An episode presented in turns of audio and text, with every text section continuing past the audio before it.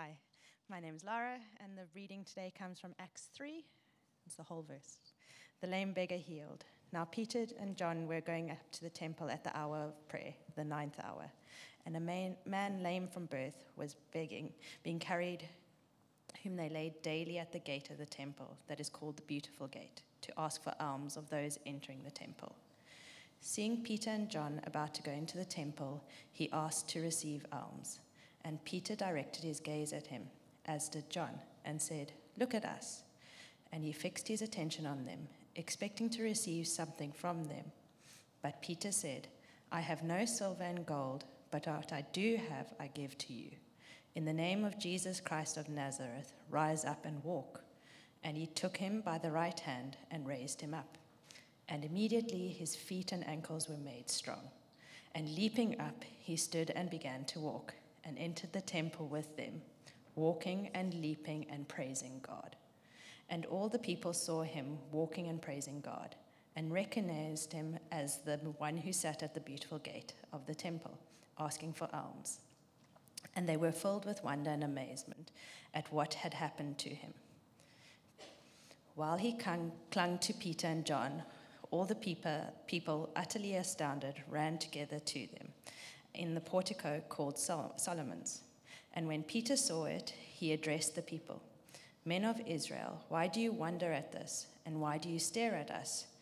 As though our own power or piety we have made him walk. The God of Abraham, the God of Isaac, and the God of Jacob, the God of our fathers, glorified his servant, Jesus, whom you delivered over and denied in the presence of Pilate.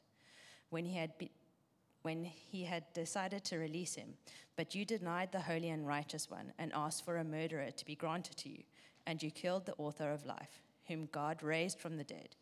To this we are witnesses, and his name, by faith in his name, has made this man strong, whom you see and know.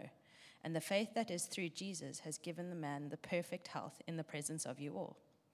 And now, brothers, I know that you acted in ignorance, as did your rulers. But what God foretold by the mouth of all the prophets, that the, his Christ would suffer, and thus fulfilled. Repent, therefore, and turn back, that your sins may be blotted out, that times of refreshing may come from the presence of the Lord, and that he, he may send the Christ appointed for you, Jesus, whom heaven must receive until the time for restoring all the things about which God spoke the mouth of his holy prophets long ago.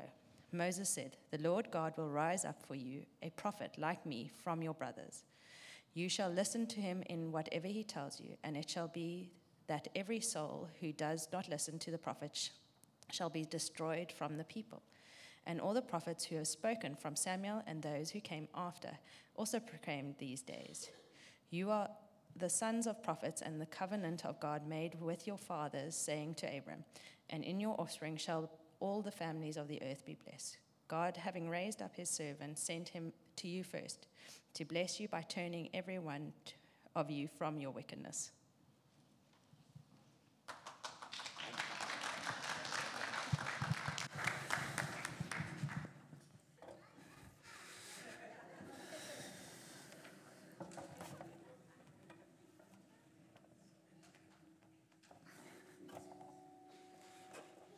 Silver and gold have I none, but what I do have I give to you. In the name of Jesus of Nazareth, rise up and walk. Before I get anywhere in this message, before I even start my introduction, if you hear nothing else today, hear this from me. In the name of Jesus, rise up and walk. Jesus is salvation, Jesus is the answer. Good morning.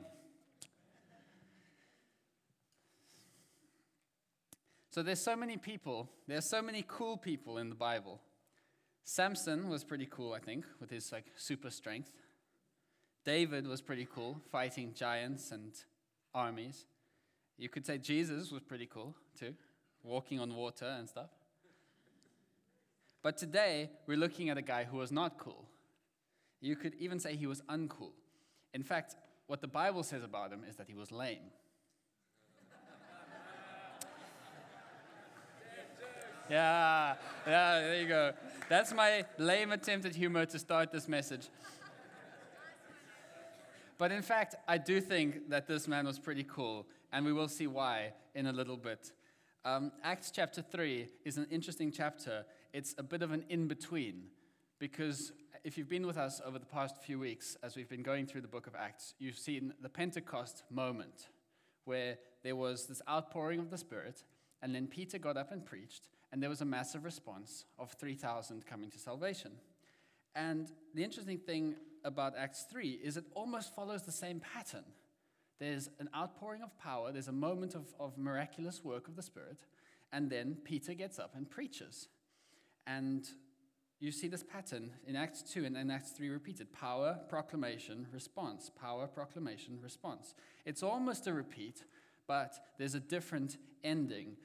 Uh, spoiler alert before, you know, if you've read ahead in Acts chapter 4, unlike in chapter 3, excuse me, in chapter 2, where 3,000 got saved, in chapter 4, they come and arrest these guys, drag them before the authorities, and begin to persecute the church. So it's an interesting little chapter because it sits between this sort of miraculous outpouring at Pentecost and the start of persecution. And you see the exact same pattern repeat, but with a different outcome, which is really a spoiler alert, but it's why I've called this message Power and Proclamation. We're going to look at this passage in two parts. First, we're going to see the miracle that happened as this lame beggar was healed. And then we're going to see how Peter stepped up for the second time, stepped up to the moment to proclaim the good news. So, Acts 3, verse 1 to 2.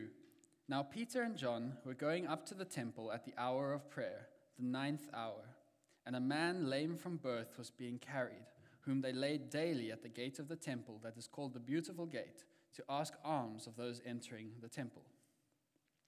So, if we pause right there to notice a few details. Firstly, this man was laid in the temple daily. Every single day, friends, family, I'm not sure who, they carried him here and they put him in this place to beg.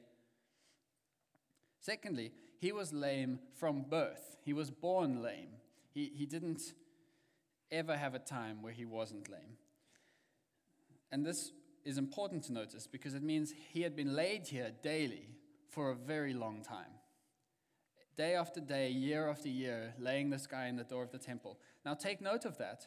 And then if we turn back for a second to Acts chapter 2, verse 46, you read this. And day by day, attending the temple together. The verse goes on, but that's the bit I want you to notice. Day by day, attending the temple together. That's the believers of the early church. There in Acts chapter 2. Every day, they were in that temple.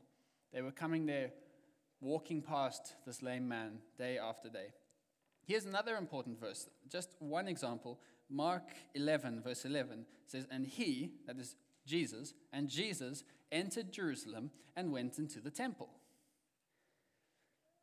And by the way, it might be worth mentioning, there was only one temple, if you were wondering. It's old Israel, it wasn't like today where we've got churches here, there, and everywhere.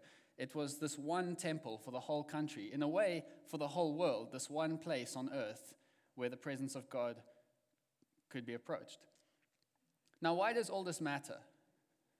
Well, it's because that man had been lying at that temple door every day for years.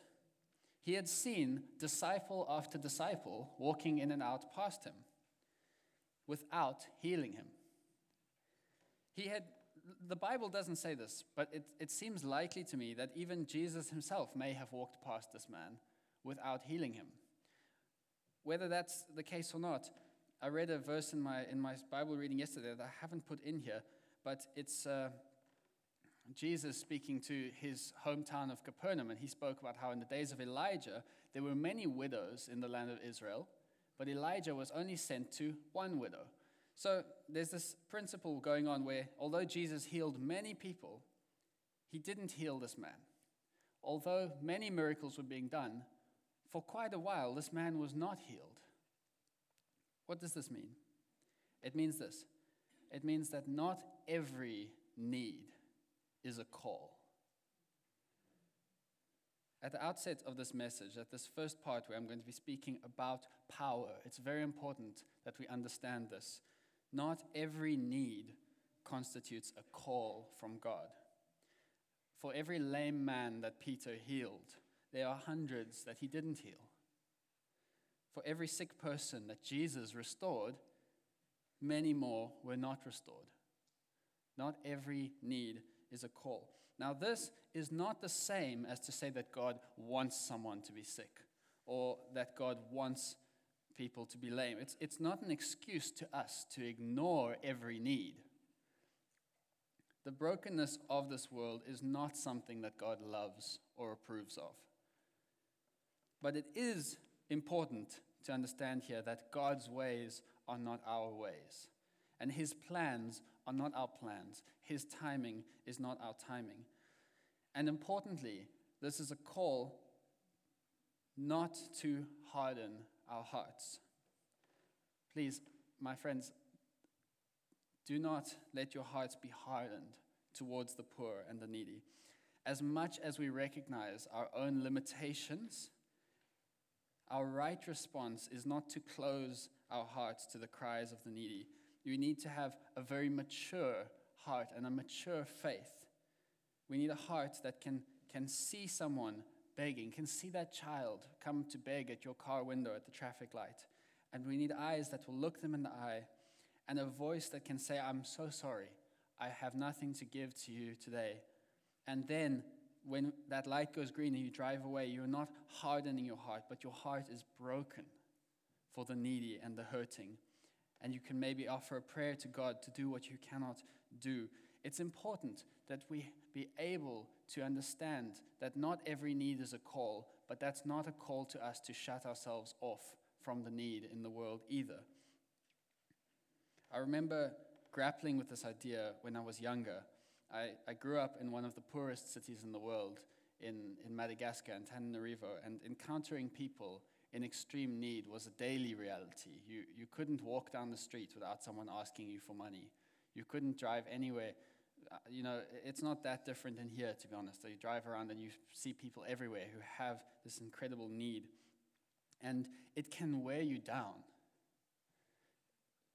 I think, like, you know, praise God for psychologists. We have technical words like compassion fatigue.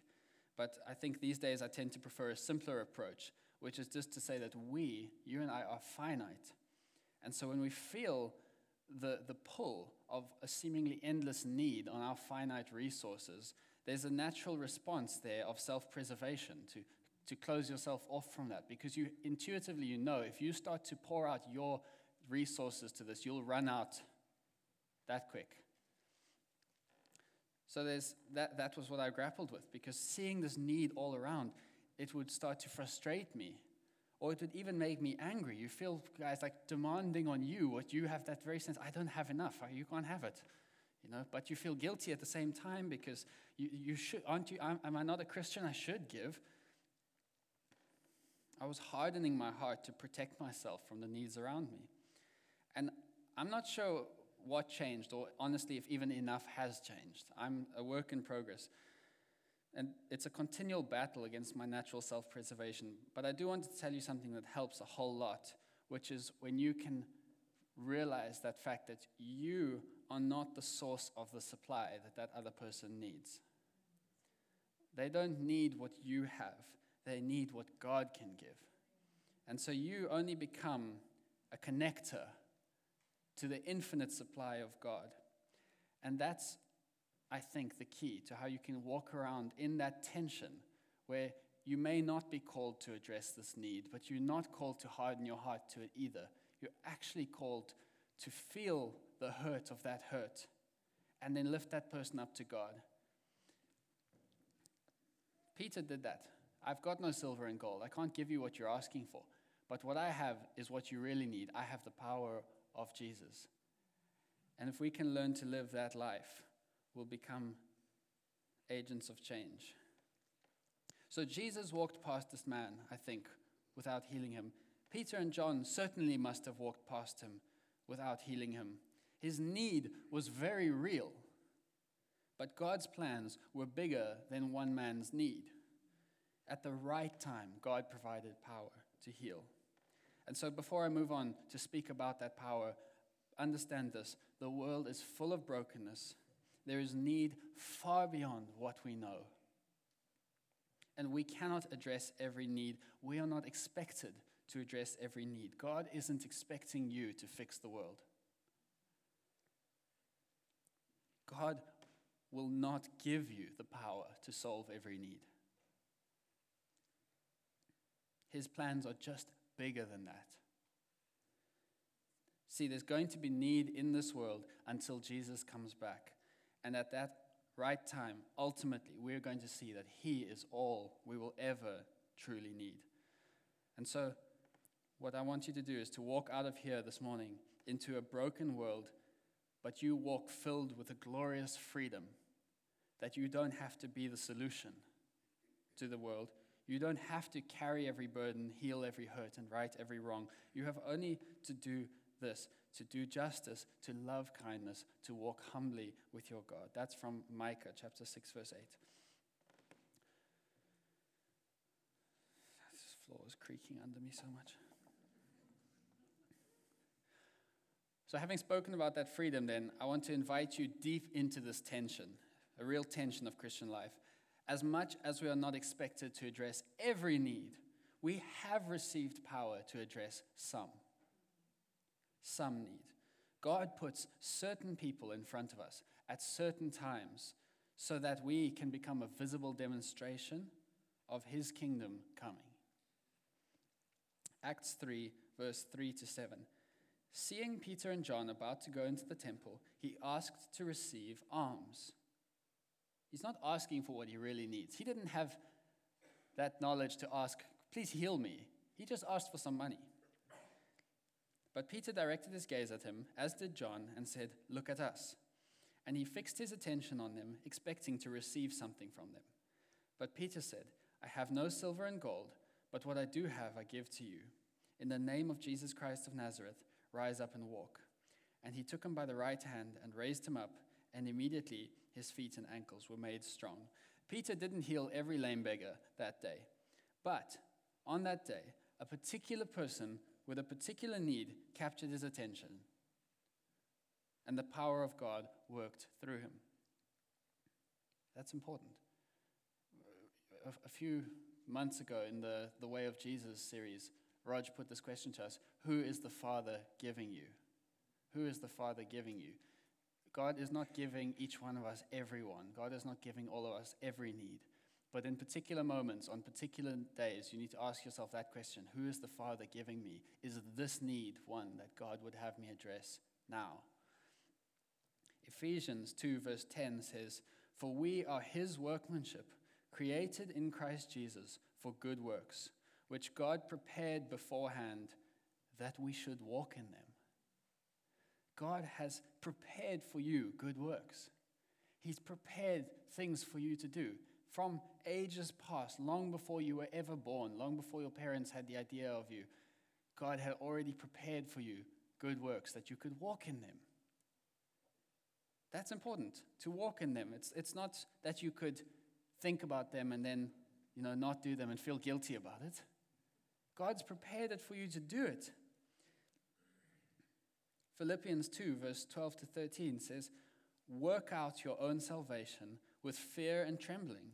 For it is God who works in you, both to will and to work for his good pleasure. Now, it is God who is at work in you. It says, work out your salvation. What does that mean? Let your salvation be seen. Work it out. Don't just say, yeah, I've got it, and then, you know, sit on the couch and watch TV. Go out there and let your salvation show.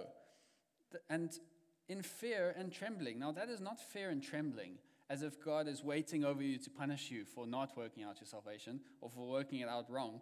It's not that you're going to upset the big boss. It's not that kind of fear and trembling. That is the fear and trembling of knowing the awesome privilege and responsibility that God has placed in your hands. It's the, the fear and trembling that keeps a king or a president awake at night. My decisions will change this whole country. They don't fear that punishment, they just know how high the stakes are. The best analogy I have for you is maybe this. Say your friend calls you up one day and says, I've had an emergency at, at work. I need to go into the office. I wasn't planning it. Can I please leave my kid with you to watch them? And you say, Oh, I, I guess so. I mean, I'm at home. So they drive by and they hand over their precious child to you and they drive off to work. And you're left standing there holding this, this, this child. The most precious thing in your friend's life has just been placed in your hands. Do you not stand with fear and trembling? I do not want to be the one to mess this child up. Scarred for life. What responsibility, what trust. It's that kind of fear and trembling. God has entrusted us with so much. He's entrusted you with stewardship of your life and your resources. But He's also entrusted with, to you His gospel, the good news of Jesus. He's put His Holy Spirit inside of you. You are the temple of the Holy Spirit. Or, as 2 Timothy 1 verse 14 puts it, by the Holy Spirit who dwells within us, guard the good deposit entrusted to you. Work it out with fear and trembling. You have been given awesome responsibility from God.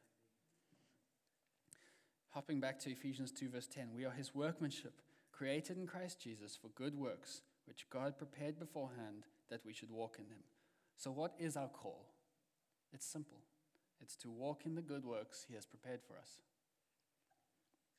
Think of your life. Who has God put in your life to love? Who is the Father giving you? Hey, there's a paper sitting on some of these chairs with an opportunity to serve. Is the Father calling you to give up one of your Sundays and go serve in Kids Rock? Don't wait. You can, I don't mind if you tick the box off while I'm still preaching. Our responsibility is not to let these moments slip by us. Solving only one problem and leaving a million things unsolved is not wrong. There's an interesting thing that happens where Christians and even non Christian charities, they, they get passionate about a certain issue and they start to pour time and investment and uh, resources into solving this particular thing. I think of um, abortion, where many pro life groups work very hard to try to stop abortion and to provide alternatives.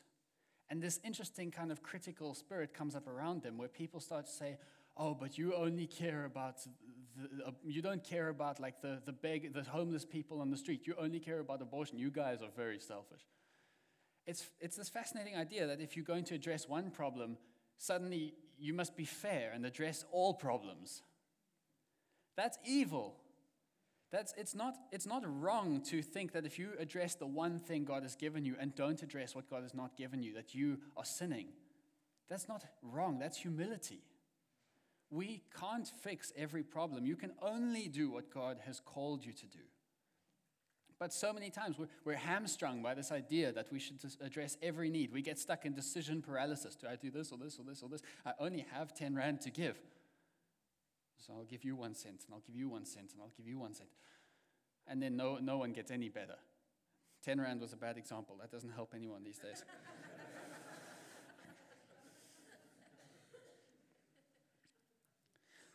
so, what has God called you to do? And if you're not sure, just pick a need and start helping. Pick one, just one thing. Trust God is great enough to guide your guessing. Acts 3, verse 6, Peter said, I have no silver and gold. Just before we move on to proclamation, as we're still speaking about power, let's not shy away from a hard question here. How many of us this morning feel that we can honestly say, like Peter did, I have no silver and gold? Not many of us, I think.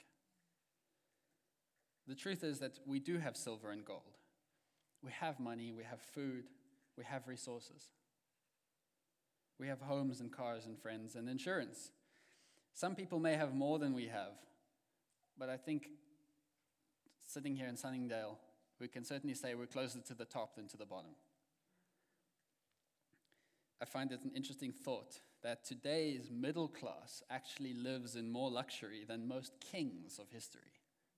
Think about it. We have running water, we have electricity. sometimes. we have electricity sometimes. You know, Solomon had it never. And this is not necessarily wrong, by the way. I'm not in any way coming to poke a finger at you and say, look how bad you are, you have wealth. That's not the point. Possessions are not inherently evil. God gives prosperity to his people. It's, it's, it's from God that everything we have comes as a stewardship for his purposes. It's not evil to be wealthy if we're submitted in obedience to God. But this is the tough question I have for you. What if Peter had been walking around with a bag of coins? Maybe, is it possible he would have just handed over a couple of coins and gone about his day? Do you begin to see what I mean here? You and I, we're, we're wealthy and we're able to share and we're generous. We want to share. I, praise God. But sometimes, you know, is, is it possible that we prefer to just give a bit of money to the needy while we withhold that one thing they truly need? That's the tough question. And I know that I do. I don't even carry cash anymore. So now, when I'm stopped at that light and someone comes to my window, I don't have anything to give to them. And I have to think, where's your Yoco machine? But do, do you know the thought that I caught going through my head the other day? Someone is walking past, and I thought to myself, it was an ugly, ugly thought. I thought, I should keep some change in my car so I can just give them some money and they'll leave me alone. And I, I heard that in my own mind and I was shocked. Where is my heart? That it's so easy to hand over a token bit of money so I can feel like a good person. I can feel I've done my Christian duty and I never, never have to have a conversation with that person. And especially not a conversation about Jesus. There is no greater need in the universe than the need for salvation. There's no greater answer to that need than Jesus. But I fear that sometimes we let our wealth speak for us and keep us silent about our Savior. Or perhaps it goes even deeper. Perhaps we simply struggle to believe that Jesus could even be enough. Maybe we're ashamed to face a hungry, needy person and offer them Jesus when what they want is food. And look, there is a biblical basis for some of that shame. James 2, verse 15 to 16 says If a brother or sister is poorly clothed and lacking in daily food, and one of you says to them, Go in peace, be warmed and filled, without giving them the things needed for the body, what good is that? You see, we, we can't allow our kind words to free us from providing for material need the way we live, our generosity will underwrite the message we speak. But we also cannot allow material provision to cover over the deeper need for Jesus and his salvation. Jesus is my deepest need. Jesus is your deepest need. He's the deepest need of the world, and Jesus can satisfy that need. So, my challenge to you is when we give, don't just hand over something and leave it at that. Push in. Look closely at the other person, like Peter did. Ask questions. Listen. Have a conversation. Do what it takes to make sure you can tell that person about Jesus. Be bold. Take a risk. Take a risk. You, you, I find that I tend to overthink and I start finishing the conversation before I've started. I'm like, then I bring up Jesus and they'll say, oh, yeah, I've heard of him. He didn't do me any good. And I think, oh, and then I'll be embarrassed, and then the light goes green, and I have to drive away. You know, take a risk. I'm preaching to myself here. This gospel is too good. Jesus is enough to satisfy. All right, turning to the second part proclamation. Firstly, let's read Acts 3, verse 11 to 12. While he clung to Peter and John, all the people, utterly astounded, ran together to them in the portico called Solomon's. And when Peter saw it, he addressed the people Men of Israel, why do you wonder at this? Or why do you stare at us, as though by our own power or piety we have made him walk? Something cool in, in Acts chapter 3 is that this lame beggar provides a sort of object lesson of the gospel. So, if you're new here, or maybe you've never understood fully what Christians are on about when we say this word gospel again and again, I thought let's just go through this as a really simple way to look at it. But maybe I should also say if you're not new here, now's not your time to tune out. Hearing the gospel message is why we gather to remind ourselves of the goodness of God.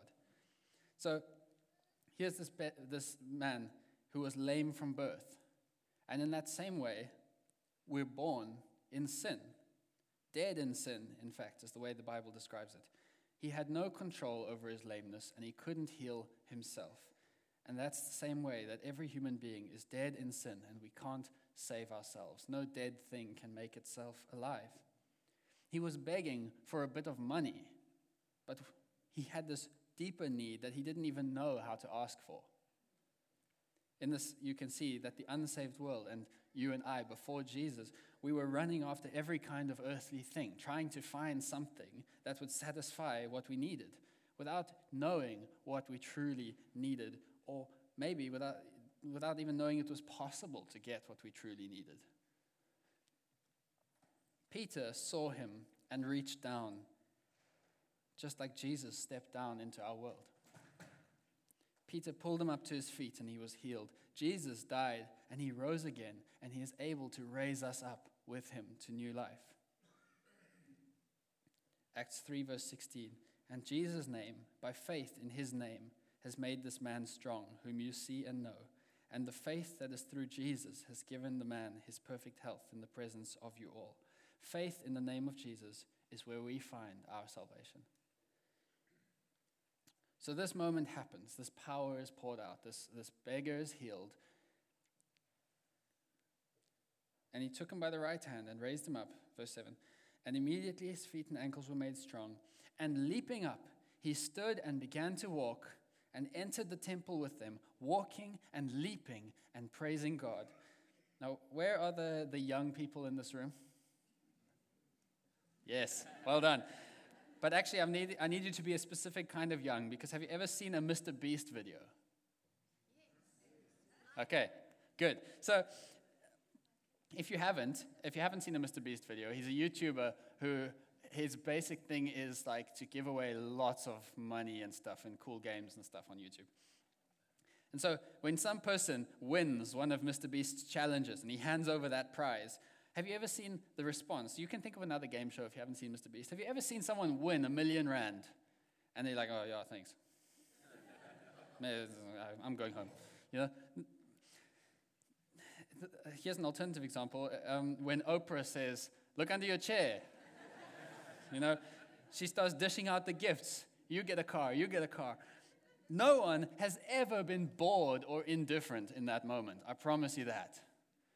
that even when we're watching it on TV, we sit up a bit straighter. What's she going to give away today? You know? But sometimes we act like our salvation is more like a ticket for a free dentist visit than a gift of eternal life.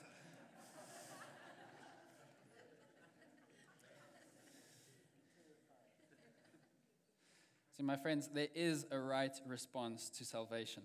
When this lame beggar was delivered of his disability, he jumped to his feet and began leaping and dancing and running around, praising God. And when God raised you to new life, did you run into that light and start living the life that God has given you? Or are we pretending that we're still dead in our sins? When God calls you to wake up, do we rise and shine? Or do we hit the snooze on that new life? Say, five more minutes, God. I'm not saying we have to be leaping and dancing and running around. Those introverts in the room, relax. but I am saying this if you are alive in Christ this morning, then look alive. Put a smile on your face, put a song on your lips, rise and shine and live the life that Christ has given you to the fullest, to the absolute fullest. I'm not a naturally very expressive person.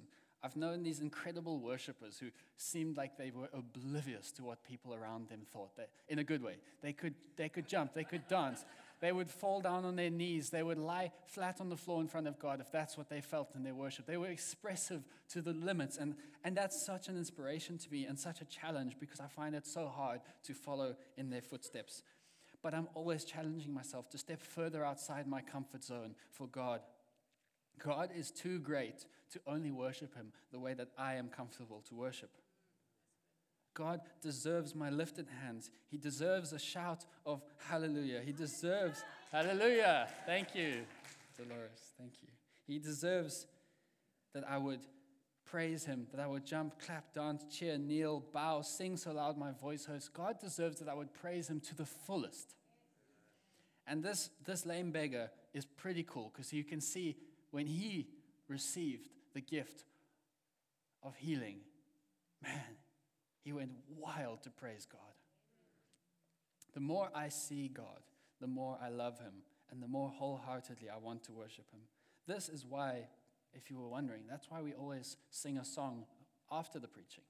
It's not as a neat sort of bow to tie on our service, it's a response.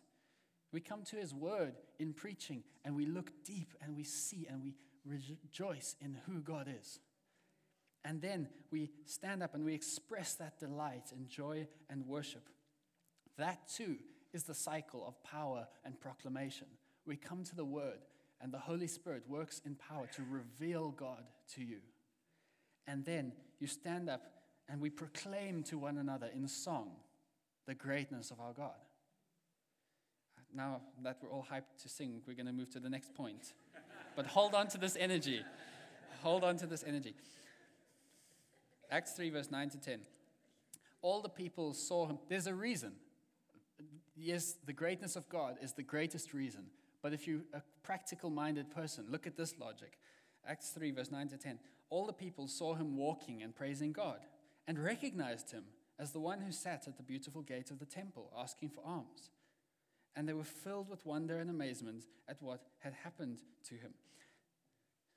The joy of that healed man caught the attention of everyone in that temple, and it pulled them into the room.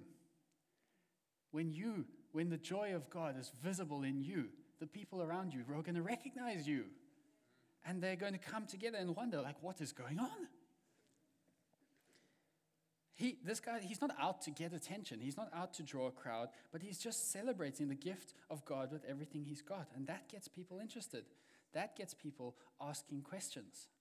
When you and I go and live the life that God has given us to the fullest, we are going to pull people into the room where they're going to become present in a heaven meets earth kind of moment.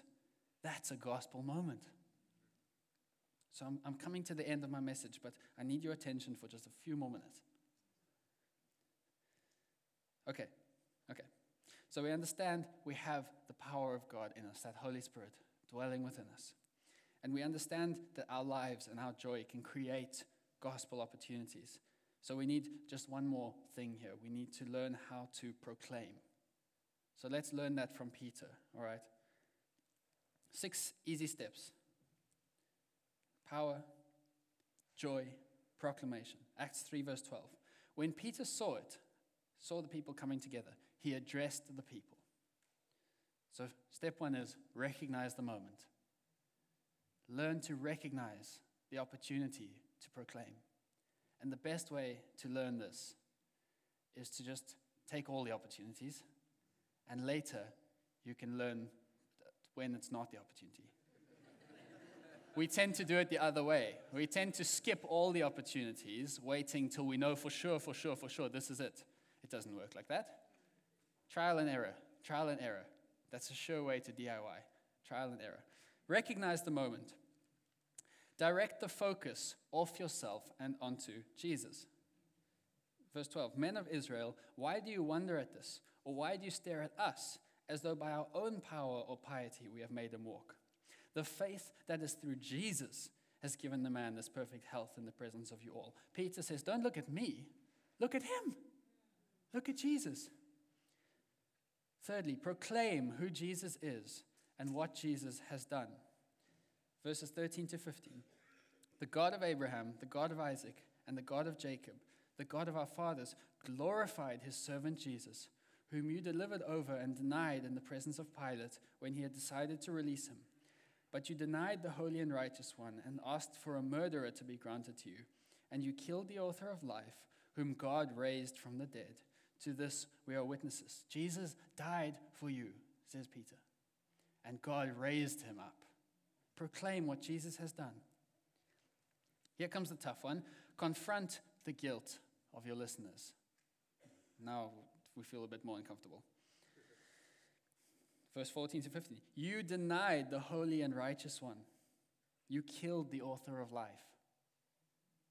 It's rough. It, I'm, not, I'm not sugarcoating it. Preaching the gospel must include an honest explanation of guilt. There's no good to come to someone and say, Yeah, you're pretty good. You're a nice kind of person. Can we tack Jesus' name on the end of your name? It doesn't help. The reality is, we are sinners. That's what Jesus is saving us from. He'll never convert anyone if you first convince them they don't need salvation. You don't need it, but take it anyway. That doesn't work. We do need it, and we've got to help people to understand that they need it too. Be bold, take a risk. Every person you speak to who doesn't know Jesus desperately needs Jesus. Point five, four, five, five. Hold out the grace of Jesus. Verse 18 to 21. What God foretold by the mouth of all the prophets, that is, Christ would suffer, he thus fulfilled. Repent, therefore, and turn back, that your sins may be blotted out, that times of refreshing may come from the presence of the Lord, that he may send the Christ appointed for you, Jesus, whom heaven must receive until the time for restoring all things about which God spoke by the mouth of his holy prophets long ago. There is grace. That is why we can be bold to point out sin and guilt, because there is grace. It's not condemnation. It's not to come and say, you wicked person, you're doomed. No. Yes, you've messed up. Yes, you've made mistakes, but the grace of Jesus is bigger and better than that. Yes, you're not a perfect person, but Jesus didn't come to save perfect people. Lastly, call for repentance. We usually, even the best of us, we skip this step. We'll, we'll share the gospel, but we, we shy away from really calling for repentance.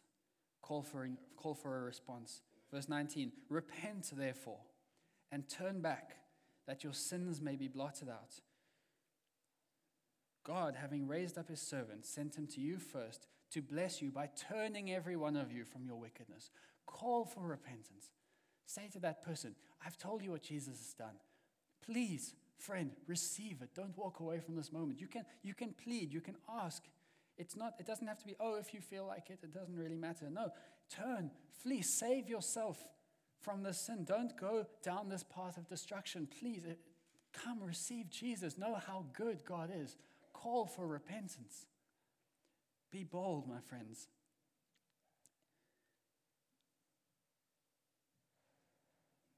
The point I didn't put up there is response. The question, it's a question mark.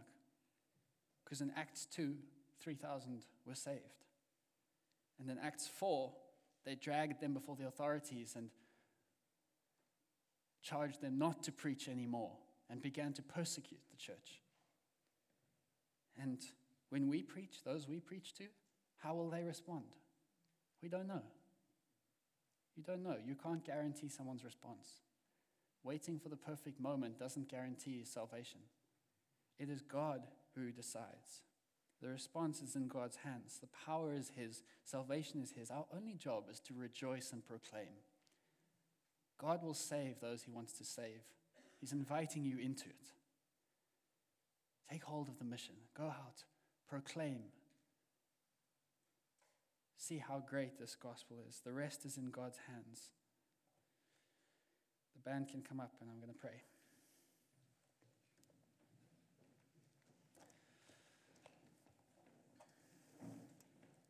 Heavenly Father, I thank you for this incredible passage of Scripture. I thank you for your word that teaches us how to live, that teaches us more than just how to live, it teaches us who you are. I thank you for your greatness, your loving kindness, your perfect salvation, your unlimited grace towards us. No matter how many times we turn back and say, God, I messed up, you keep on giving us more grace. I thank you that salvation is in your hands, but you have given us the joyful privilege of partnering with you in power and proclamation.